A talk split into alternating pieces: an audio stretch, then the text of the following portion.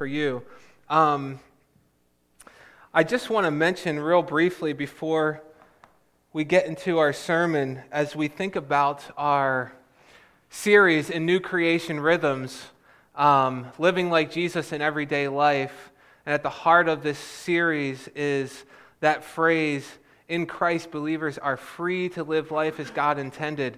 Because when we think about the freedom that we have in Christ, we have freedom spiritually and, and obviously free from sin, but also free to simply conform to the culture and the world around us. And so, as we, we address these rhythms that God has designed for us, uh, it, it, does bring great rest, like we just sang, uh, if we're willing to simply uh, submit to Christ and to follow after Him. And with that in mind, we, we really don't have the capacity to, um, to, to, talk through every detail and every nuance of, of these rhythms. Uh, the, the scripture speaks so much to these things. Um, and, and, today we'll be talking about work, and, and that is so much the case. There, there's so much related to, to that. Um, uh, but I've heard some people say, well, uh, you know, what does the scripture have to say about eating? Well, surprisingly, you will find that there is quite a bit. Um, but for those that would like to, I just want to commend a, a few books uh, related to uh, life as a whole, life rhythms as a whole. Um, and and you can uh, they'll be up here afterwards if, if you missed some of this but one is uh, th- these have all been books that have been super helpful to me in processing a lot of these things and thinking through these things from a biblical standpoint but one is called crazy busy by kevin deyoung uh, we actually do have a copy of this in the church library here if you don't know this through this door here, there's a little library of books that you can check out. Uh, but a merciful short book about a really big problem Crazy Busy. Um, another book that uh, I, will, I will commend for some of its uh, very practical help in nature. Um, as with anything, we read discerningly. Um, but Andy Stanley wrote a book, When Work and Family Collide. Uh, even the topic that I'm talking about today is a super helpful, uh, practical book on that. Another book, Living a Grace Paced Life in a Burnout Culture. Um, Reset is the name of the book by David Murray. I've, I've, referenced that in a couple, him in a couple quotes.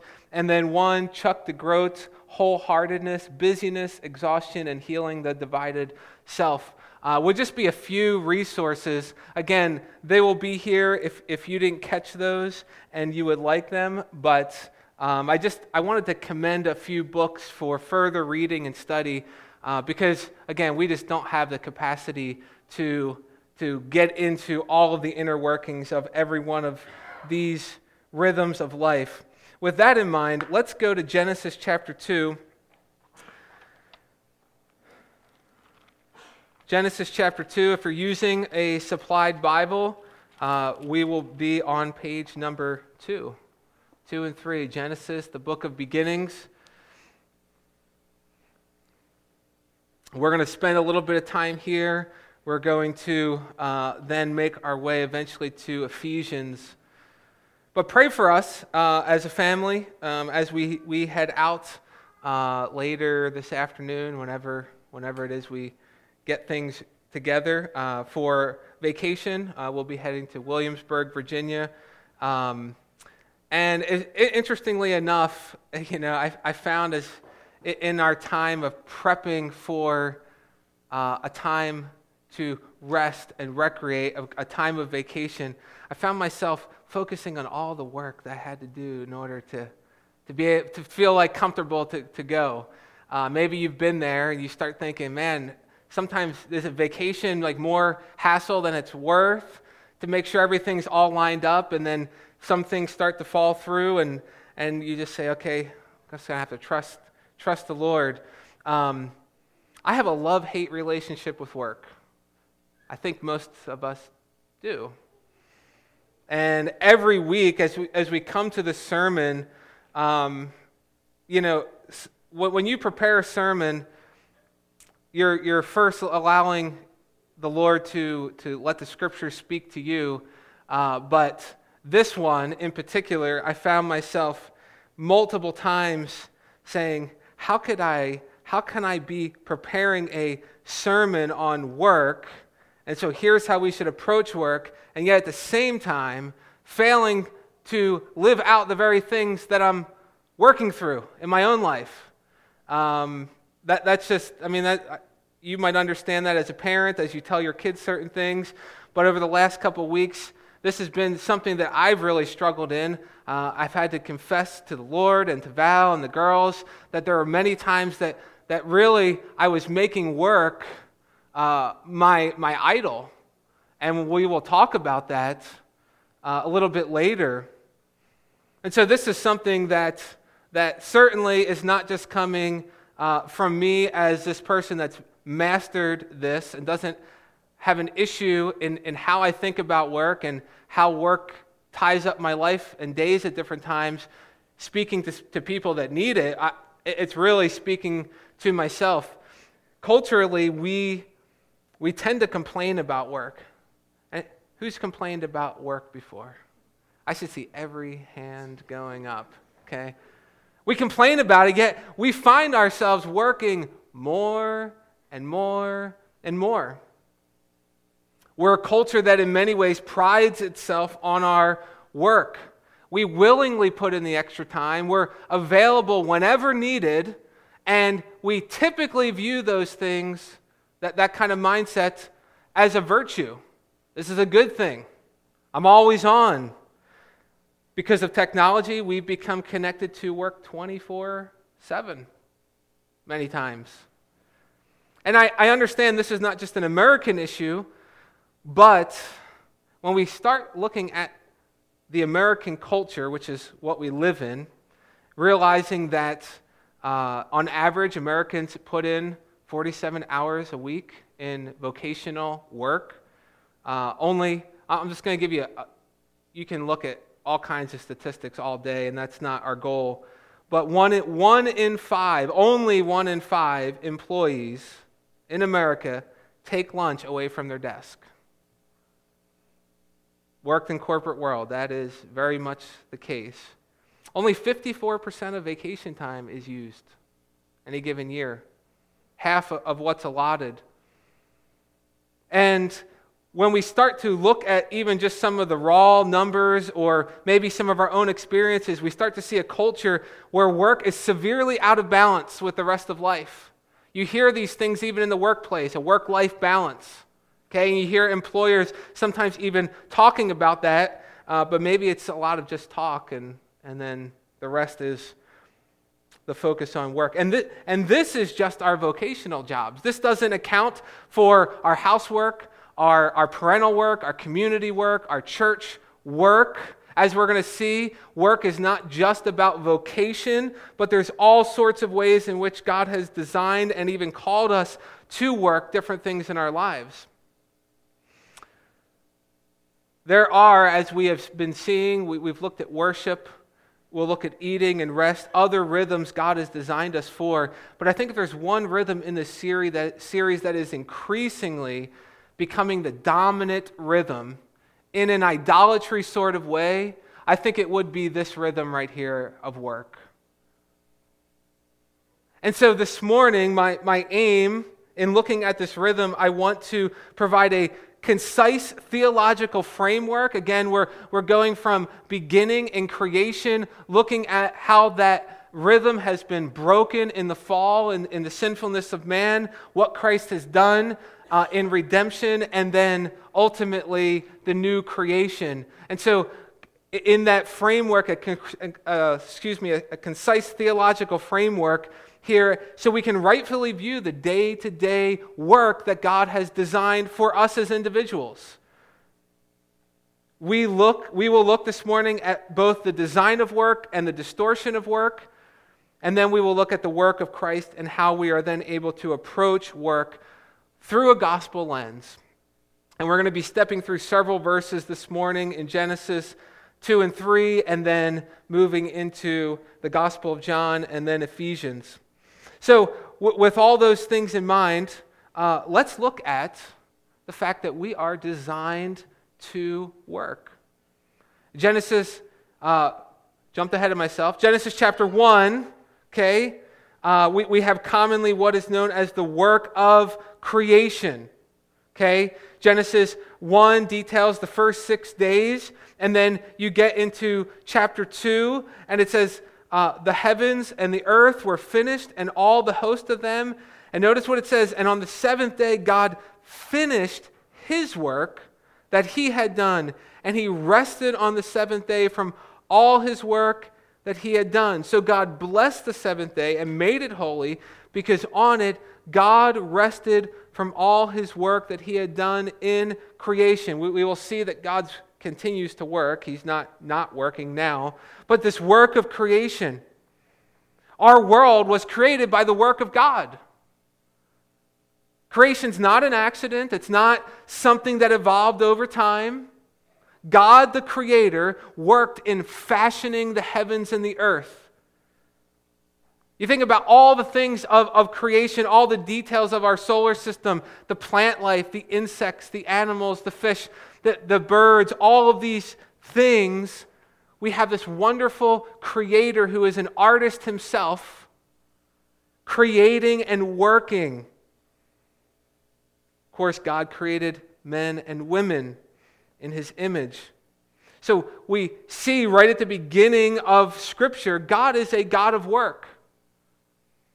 And in that, he's created us to work. So we, we are created by God then to work. Chapter 1 in verse 26. Again, we're going to be touching on a few verses here, and we've looked at many of these aspects of creation already. Now we're going to view these things with work in mind. Verse 26 of chapter 1 Then God said, Let us make man in our image, after our likeness, and let them have dominion. Here we're talking about work. This is work language.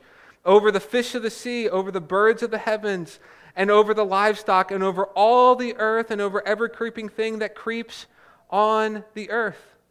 We are created in God's image. The image of God includes who we are as spiritual beings, emotional beings, relational beings, as we looked at in our worship, but also creative and working beings.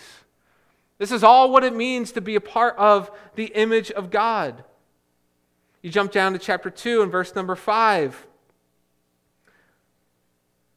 Notice what it says when no bush of the field was yet in the land. This is, the, this is the creation account with a little different perspective, focusing in on, on mankind here. When no bush of the field was yet in the land, and no small plant of the field had yet sprung up, for the Lord God had not caused it to rain on the land. So there's no growth, there's no land, uh, uh, uh, sorry, there's no rain, and there was no man to work the ground. So the bush, the plant, the rain are not yet because he had not yet created man at this point in the, in the, work, in the work week of creation. So the earth itself was created in such a way that it needed to be worked. It needed to be cared for. There needed to be someone who would, who would labor and, and, and do that work, as we'll continue to see what our work is in the coming verses. So we are created by God to work. But not only are we created, but then we are equipped by God to work. Jump down to verse number 18 and 19. Then God then the Lord God said, "It is not good that man should be alone." Pastor Adam was looking at this in, in relation to our need for one another. But then notice what it says I will make a helper fit for him. Now, out of the ground, the Lord God had formed every beast of the field and every bird of the heavens and brought them to the man to see what he would call them. And whenever the man called every living creature, that was its name. So in, in, verse number 18, we have for the very first time God saying something is not good. It is not good that man should be alone. This does point to our design as relational beings, but also it's, it's pointing to there needs to be, a, he says, what? there needs to be a helper fit for him. There is a ton packed into this little phrase. God was going to create a helper, that is, someone to assist, someone to aid, someone to share in the work that God had called mankind to. But this would be someone who was fit for him. In other words, it was someone that was going to match Adam, a co partner, a co laborer, someone who's similar in nature, compatible physically and intellectually and relationally. So then, woman is taken out of man. God forms Eve from the rib of Adam, formed another person in the image of God. And with that in mind, both man and woman individually are created in God's image, but man and woman together express the fullness of the image of God.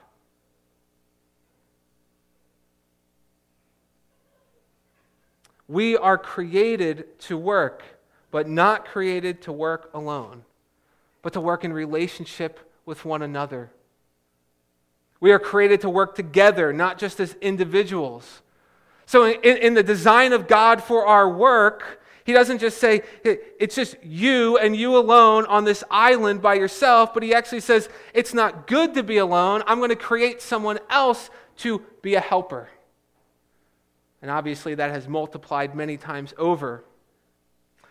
So, God has provided helpers for us in our work.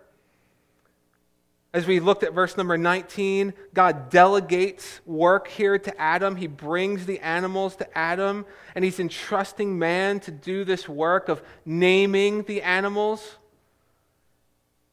So, all the work that man does, both here in the garden and in our, in our day and age today, is because God has equipped and enabled us to accomplish this. Humanity doesn't have any capacity to work in and of themselves, only what God gives to us. So we are created by God, we are equipped by God to work, and then we are very explicitly commanded by God to work. Chapter 1 and verse number 28. Here's God's command. After he creates Adam and Eve, God blessed them, and God said to them, be fruitful and multiply and fill the earth. And here's this work language subdue it and have dominion over the fish of the sea and over the birds of the heaven and over every living thing that moves along the earth. From the beginning, God is ordering his creation with mankind at the top. They would be the ones that would rule and subdue and work the ground and care for this world. You get to chapter 2 and verse number 15. And God took man and put him in the Garden of Eden to do what? To work it and keep it. So God creates man and he places him, this is, this is actually the Hebrew word here uh, for rest. There's, there's rest that's happening. He places them in the garden to work it and keep it. So, so rest and work are not necessarily at odds with each other. In fact, what the indication is here is that in this rest in the garden, there will be work, and it will be enjoyable, and it will be delighting to Adam and Eve. God says, You are here to work it. That is, you are going to be ordering it, you are going to be pruning it, you are going to be cultivating an environment that is flourishing and at the same time, Adam is then, uh, said to keep it, to keep watch over it, to protect it, to preserve the garden. What we know in chapter 3 that there is a tempter that would come. God was not unaware of this tempter, Satan. I don't think this command was an accident either that you are, Adam, you are to protect and watch over this garden because there will be a tempter that would come. And God gives him this command. The same command applies to us today. Obviously, our world has changed quite a bit. There are no longer two people, but there are billions of people in this world. But we are still called to have dominion and care for and preserve the world that God has placed us in. That command to humanity still continues. Culturally, we are engaged. I'm going to break it down like this as we think about our work, our labor. We are engaged in vocational labor. Whatever it is, our vocation that, that God has placed us in, these should be things that benefit and protect society. So we would, we would see that some vocations uh, are, are not good. They're not causing flourishing in our world. They're not causing uh, protection in our society. It even, they may even harm the world in which we live. We're engaged in vocational labor. We're also engaged in life labor. If you live in a house, you have housework. Kids, you have chores financial work, if you do any kind of budgeting, okay? Parenting, volunteer work, life work. There's things in life that just need to get done. You're not getting paid for them necessarily. So we have vocational work, we have life work, we have kingdom labor. And, and, and I get it. There's a sense in which, and I, and I would argue too, that all of this is kingdom labor, okay? We're working for the kingdom in all of this. But by that I mean we have family discipleship, we have disciple making, evangelizing, and, and making disciples within the church body, within church life. So when we think about our labor, there's always a sense in which we're going to be busy, we're going to be working. Because we're created for this. And as God's representatives, we are designed for work, equipped to work, and commanded to work. So the command to work isn't working against the way that we're designed. It's not like God designed us to do something else and then He says, hey, I want you to do this. God's actually called us and designed us to be people that work. Work was to be a blessing. So what happened? Right?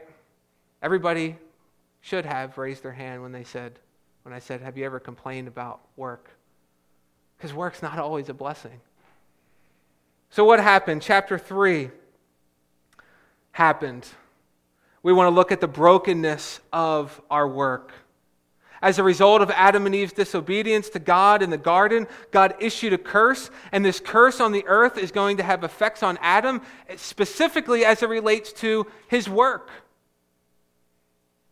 In the brokenness of work, we have a curse that is issued.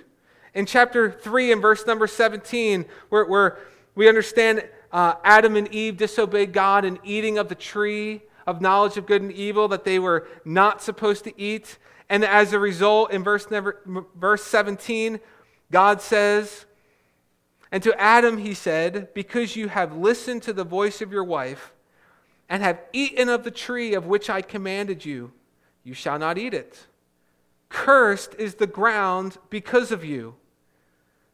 In pain you shall eat of it all the days of your life. Thorns and thistles it shall bring forth for you, and you shall eat the plants of the field. By the sweat of your face you shall eat bread till you return to the ground, for out of it you are taken, for you are dust, and to dust you shall return. If you ever think too highly of yourself, just remember verse 19. We are dust, we are dirt. But we have this curse issued by God, and the first thing we want to see about this curse is that it is a painful curse. Pain and toil.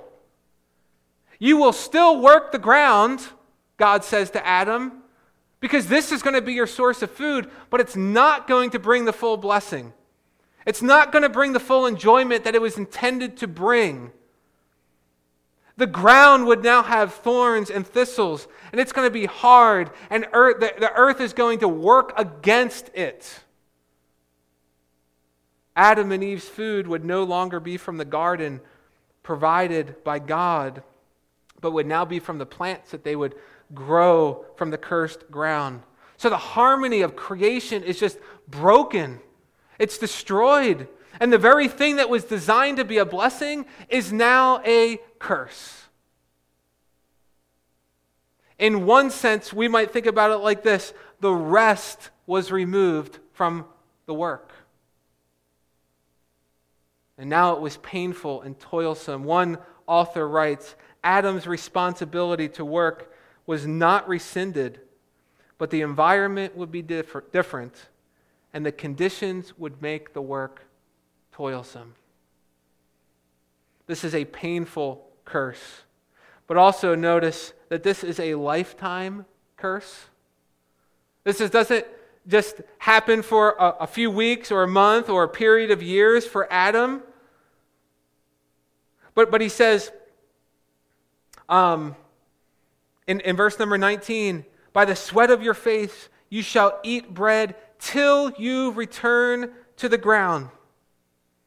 Remember the promise that God gave to Adam and Eve that, they, that if they ate of the tree of knowledge of good and evil, what would happen? They would surely die. Now, they didn't drop over dead in that moment, but here, even in the curse that was issued, there is a reminder that this is going to result in death.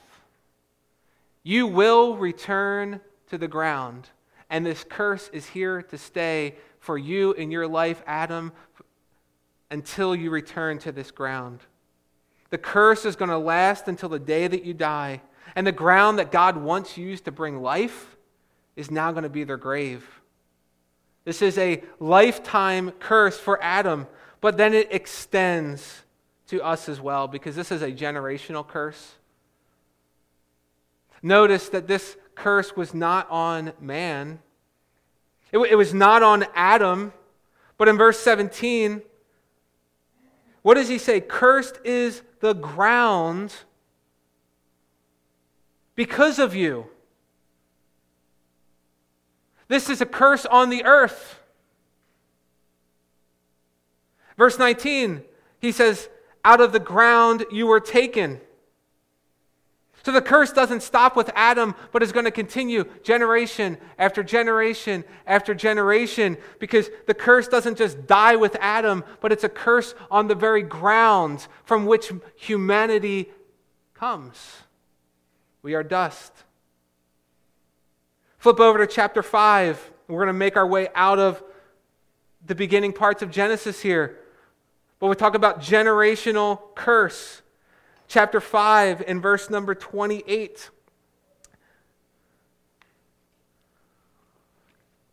When Lamech had lived 182 years, he lived a lot longer back then, he fathered a son and called his name Noah. Now, notice what it says out of the ground that the Lord has cursed. This one shall bring us relief from our work and from the painful toil of our hands. Generations have passed, but this truth, this reality about God's curse on the earth had been passed down generation to generation to generation, and the effects of it were still being felt. So much so that Lamech said, We need relief. Relief is going to come from Noah. And obviously, Noah built the ark, but he was not the fulfillment of God's promise in Genesis chapter 3 he was not the Christ who would come. This is a generational curse on the earth, which is why Romans chapter 8 and verses 18 to 22, I believe I have this on the screen. He says, Paul writes, he says, For I consider the sufferings of this present time are not worthy comparing with the glory that is going to be revealed to us. Notice what it says, verse 19 For the creation eagerly waits with anticipation for the sons of God to be revealed. For the creation was subjected to futility, not willingly, but because of him who subjected it, in the hope that the creation itself would be set free from the bondage to decay into the glorious freedom of God's children. For we know that the whole creation has been groaning together with labor pains until now. The curse continues in each generation until Jesus returns. So, we've looked at the design for work, that we are designed for it. that our work is broken and, and there's a curse on work. But there's also, I want to bring it to us here today, how that curse has also distorted our work. Look at some of the distortions of work from, from our own lives. First of all, I think, again, this might not encompass all the ways in which we distort work, but I think these will give us a, a pretty broad picture here. First of all, idleness. That is laziness. Because of the toil of work and the, and the, the hardness of it, the, the pain of it, we can tend to simply not want to do it. I'm not, I'm not going to engage in it. Laziness is different than needing rest. We become sluggish, we become slothful, we become the couch potato where, where rest and recreation become ultimate in our lives. Because work is hard, we cast it off.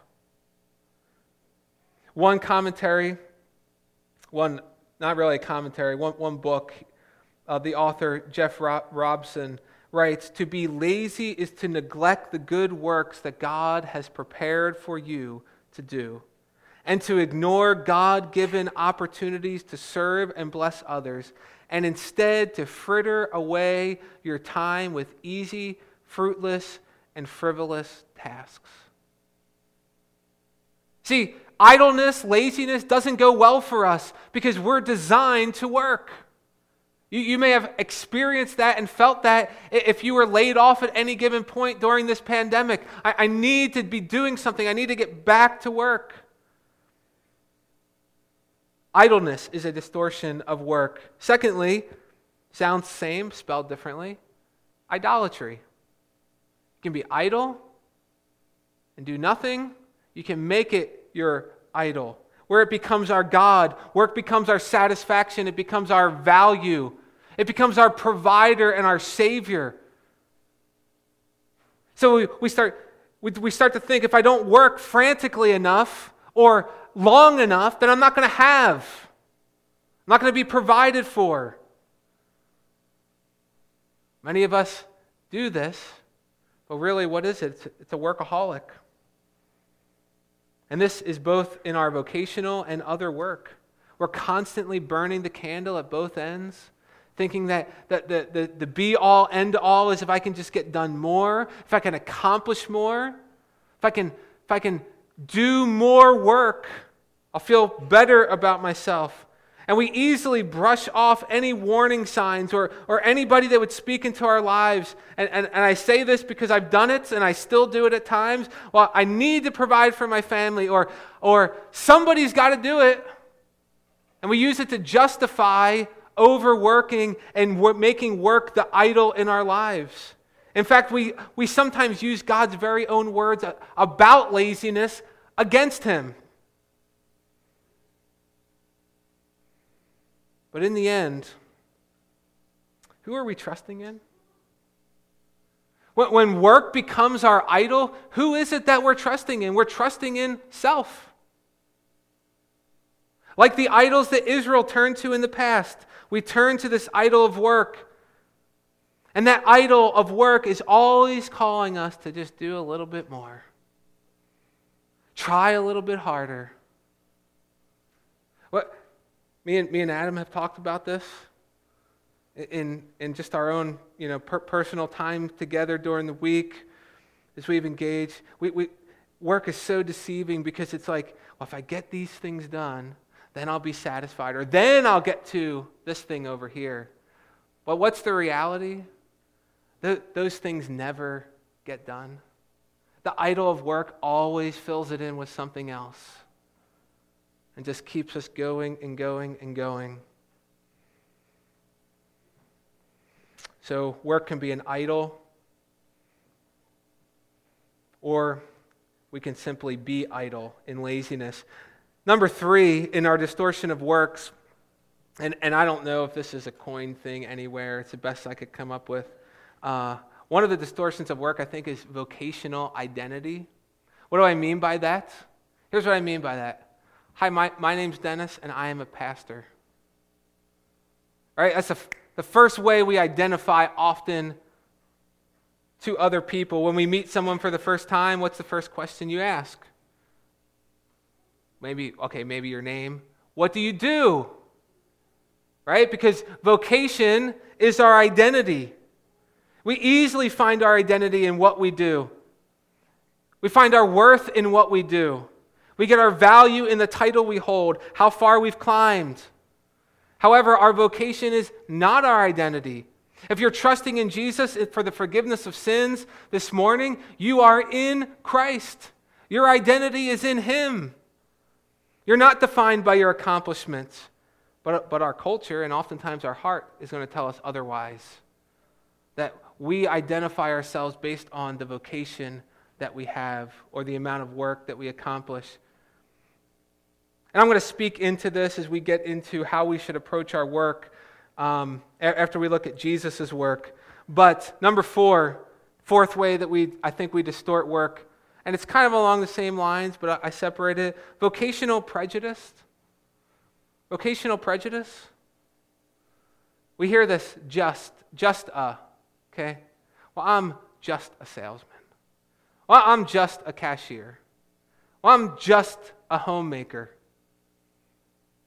Culture has told us that certain careers or positions are more important and valuable than others. That if, that if you're not doing this, then, then, then it's not really that important. It's not really that big of a deal. And we begin to think better uh, or less of others, or sometimes better or less of ourselves based on the vocation that we have. We have a prejudice towards certain vocations. So, the brokenness of work is seen in both the toilsomeness and the pain we experience as we work, and the ways in which we distort work, using it as an idol or casting it off and living in laziness. But thankfully, there is a remedy. There's, there's a way to recapture the blessing and joy of work. Let's look at Jesus' work. If you're following along, point number three Jesus' work. Now, obviously, Jesus, we're told, Matthew chapter 13 and verse 55, Jesus worked as a carpenter. You can study that out further, but Jesus didn't exempt himself from work. We might think, well, this is earthly work. Jesus is the Messiah. He's come to do this spiritual work, which we're going to talk about. But Jesus doesn't exempt himself from work. In fact, he is known as a carpenter. He was, think about Hebrews 4:15, he was in every way including work tempted like we are, yet without sin. Jesus was a man of work, seen in the fact that he was a carpenter. But what we want to focus our, our the bulk of our time in looking at Jesus' work is his work on the cross. Yes, he was a carpenter, but he had a, a more important work that the Father had sent him to do. The word work appears over 25 times in the Gospel of John, and, and, and it might serve you well to do a study on this. We're going to highlight some of these, these verses. They'll be on the screens here. John chapter 5 and verse number 17. Notice what Jesus says My Father is working until now, and I am working. God the Father finished his work of creation, yes, but he hasn't stopped working because from the beginning he's been working to create a people for, people for his own glory, calling a people out to himself. He is right now working to bring about a new heavens and new earth. This is happening through the gospel, which brings us to the cross of Jesus Christ. So, Jesus, yes, he spent the first 30 years of his life growing up, working as a carpenter, but there was a greater work to which he was called to. John chapter 4 and verse 34. Notice what he says. Jesus says this My food is to do the will of him who sent me, talking about God the Father, and to accomplish his work. So Jesus tells us up front that he wasn't here to work on his terms or for his desires. He was here to work the Father's work that he was sent to do. John chapter 17 and verse number 4, Jesus says this just before his arrest and betrayal I glorified you on the earth, having accomplished the work that you gave me to do. Calling the disciples out. He has not lost any of them. And then, of course, you go to John chapter 19 and verse number 30. As Jesus hung on the cross, the last phrase that he cried, It is finished. We sing the song Living Hope. It talks about uh, the, the work is finished right there in the chorus of that song. God the Father sent God the Son to earth to live as a human, and Jesus did this to perfection, never sinned, always obeying the law, both externally and internally. He willingly gave up his life, but at times the toil of this work to go to the cross was almost too much to bear. If you remember in the garden, as Jesus is praying, the Bible says it's, he sweat, as it were, great drops of blood and said, Father, if, if there's another way that this work could be accomplished, but nevertheless, not my will, but yours be done. And in the end, he sacrificed himself on the cross. And so it's through Christ's work that God the Father is working salvation in his people. Philippians chapter 1 and verse number 6. He, God says, He who began a good work in you, there's that word work again, will bring it to completion at the day of Jesus Christ. The you in that verse are those who have turned from their sin and are believing and trusting in Jesus' work that it is enough for salvation. Turn to Ephesians chapter number 1. Ephesians chapter 1, page number 976. What is this work that Paul is talking about? He who began a good work. What is this good work? What is the work of Christ? What is he working in his people as it relates to salvation? Well, we could spend, I mean, that, that is what the gospel is about, the working out of our salvation. But I want to highlight just a few things that God is working in his people through the cross of Christ, starting here in Ephesians chapter 1. It's a wonderful book to work through. Chapter 1 and verse number 7 of Ephesians, it says, In him we have redemption through his blood, the forgiveness of our trespasses. So, what is God working? He is working redemption and forgiveness of sins. Chapter 1 and verse number 10, I'm just going to hit several verses and point out what he is working. Verse number 10 as the plan for the fullness of time to unite all things in him, things in heaven and things on earth. He is working unity to bring all things together in Christ. Verse number 11 in him we have attained an inheritance having been predestined according to the purpose of him who works all things according to the counsel of his will. We, he is working to secure our future inheritance as his people. Verse number 18 and 19. What else is he working? Having the eyes of your hearts enlightened. He's opening our eyes that you may know what is the hope to which he has called you? What are the riches of his glorious inheritance in the saints? And what is the immeasurable greatness of his power towards us who believe, according to the working of his great might? He's enlightening us with spiritual eyes and giving us the knowledge and the hope that we have in Christ. Chapter 2, verse 5. I got three more verses here chapter 2 and verse number 5.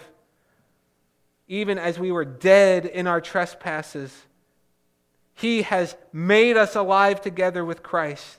By grace you have been saved. He is making us alive. He is giving us new life. Chapter 2 and verse number 16. He, is, he might reconcile, talking about he might reconcile us both to God in one body through the cross, thereby killing the hostility. He is reconciling us to God. And then through the work of Christ, God the Father has begun a new work in us. Chapter 2 and verse 10, we're going to backtrack just a few verses. But we are His, notice what it says, workmanship, created in Christ Jesus for good works, which God prepared beforehand that we should walk in, the, in them. The fullness of God's work of salvation in our lives has not been fully realized. Salvation is a past, present, and future experience, talking about we are justified, declared righteous before God. We are being sanctified, and we talked about that a couple weeks ago the, the positional and progressive sanctification. And then one day we will be glorified. This is all the work of God in our salvation. All, this is just a small snapshot here in Ephesians of what he is working in his people in their salvation. But it is ultimately the work of Christ here in the gospel that helps us understand how we are to approach our work here on earth. With all of that in mind, let's conclude by looking at so then, how are we to approach work? Christ is redeeming our work. We are to we oftentimes approach work with an I can attitude, but we really need to approach work with a he did attitude. His work informs the way in which we work. And so, thinking about the, the, the distortions of work that we talked about earlier, I want to use those same distortions to, to, um, to end our time in thinking through how we should approach this. So, to idleness, we say this Work is still God's design for our good. We are to fully engage work. So we reject idleness and laziness as sin. We recognize that in God's command to keep and care for the earth, there are multiple facets of work that includes both spiritual and physical labor vocation, housework, chores, schoolwork, volunteering, parenting, marriage, worship, all of this part of the work, the labor that God has called us to. We are caring and ordering the earth for the glory of God, and then we're calling others to do the same. Tim read for us earlier, Colossians chapter 3. It's interesting because it starts off talking about husbands and wives and children and then slaves. And then you get to verse 23, which many of us know. And then, and then he says, Whatever you do, work heartily as to the Lord. Because life in itself is work, both physically and spiritually. So to idleness, we say work is still God's design for our good. To idolatry, we say work is not our Savior. Work is not our Savior. Culture tells us that work is our salvation. That this is how we find meaning, this is how we find purpose in life. It's how we're going to measure ourselves day to day, whether we're successful, whether we're a failure, based on what we do for work or how much we accomplish. But we must understand the place of work in our lives. No amount of work can increase our value before God. No amount of work can deliver us from death. Only the work of Christ can bring value before God, can deliver us from death. Our bodies will return to the dust from which they were created. One day, maybe it's today, I don't know. God numbers our days. But in the amount of time we have to live on this earth, like Adam, we will always find that work is hard. It's toilsome, it's laboring, it's never going to fully satisfy. And so, work is not our Savior. The curse is broken, but it's not gone. And the gospel reminds us that there is only one person who can satisfy, there is only one person who can save, one person who provides. It's why Jesus can say in Matthew chapter 6, verses 25 to 33, I'm going to give you the, the, the condensed Dennis version here, okay? Um, Jesus says this don't be anxious about what you eat or drink or put on, like the unbelievers. Your Father knows your needs. Instead of frantically working for the physical provisions of this world, work for the things that are above.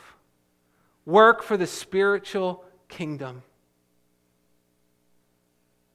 The call to keep the earth and care for it is both a physical and a spiritual work.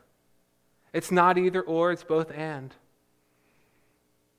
And with that in mind, it must be said if your work, whether it is vocational work, whether it is school work, whether it is some other type of work, a hobby, whatever it may be, if your work takes you away from your worship and your spiritual work, even just mentally, where it just pushes all of those things out of our mind, you, you need to reconsider your work. If your work is consistently taking you away from the gathering of the body on Sundays, you need to reconsider your work. The, my goal in saying that is not to step on toes, maybe a little bit. Um, this is between you and the Lord. But when we get our work out of balance with our worship and our spiritual work, we will have severe problems in life and struggles.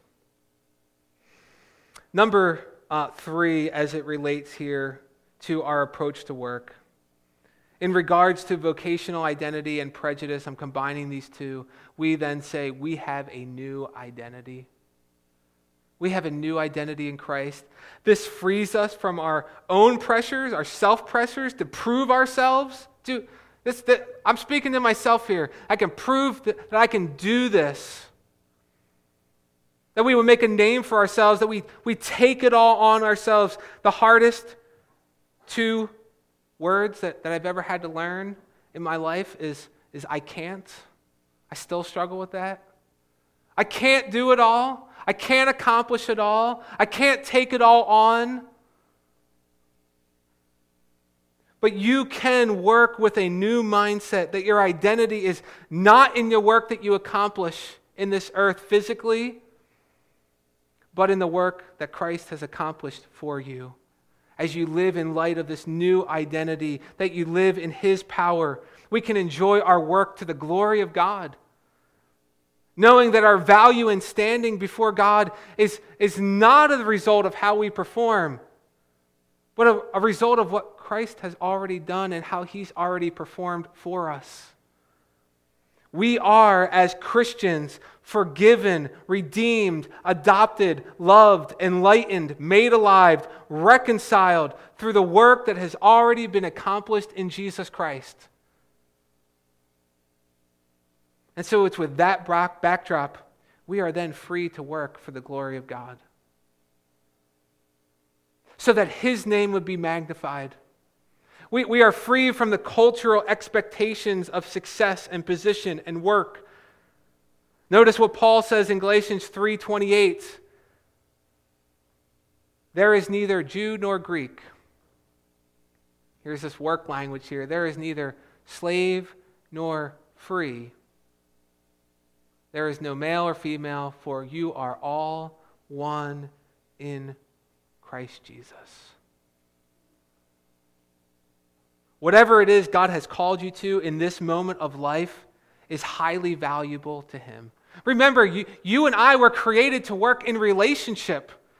God, God didn't give one person all the abilities to do all the work, but He gave multiple people one or, or some abilities to do all the work.